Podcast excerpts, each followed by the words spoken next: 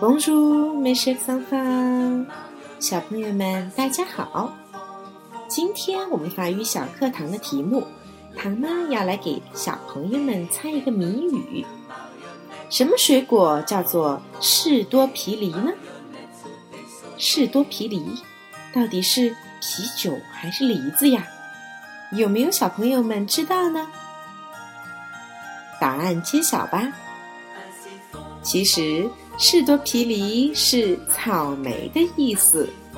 士多啤梨其实是英文中 strawberry，根据发音直接翻译成的香港话。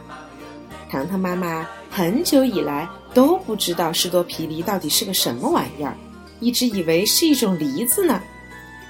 后来发现原来这是草莓的意思的时候，觉得这个名字实在是太萌了。那么，既然讲到了草莓，今天我要来教你们的是。草莓在法语中的名称又是什么呢？小朋友们注意喽，草莓在法语中的发音是 la fraise，la fraise，同样也是一个阴性的名词。草莓和樱桃都是阴性的名词，你们记住了吗？la fraise。其实呢，在法国的小朋友们。也非常的喜欢草莓。每年的春天开始，水果摊上就能看到各种各样不同的草莓。其实和我们中国一样，法国的草莓也是分成不同的品种的。就像我们中国可以看到很多像巧克力草莓这样的品种，那么在法语中，我们也有很多各种各样形状的草莓，比如说。今天小朋友们可以看到糖糖妈妈在课程中放出来的几种长相各异的草莓，它们分别叫什么名字呢？听我一一道来吧。小朋友们可以看到，第一种长条形、叶子很少的草莓叫做 La c i f l o h e t La c i f l o h e t 种圆圆的、很可爱的。就叫做拉红的，拉红的的意思本身就是圆形的意思。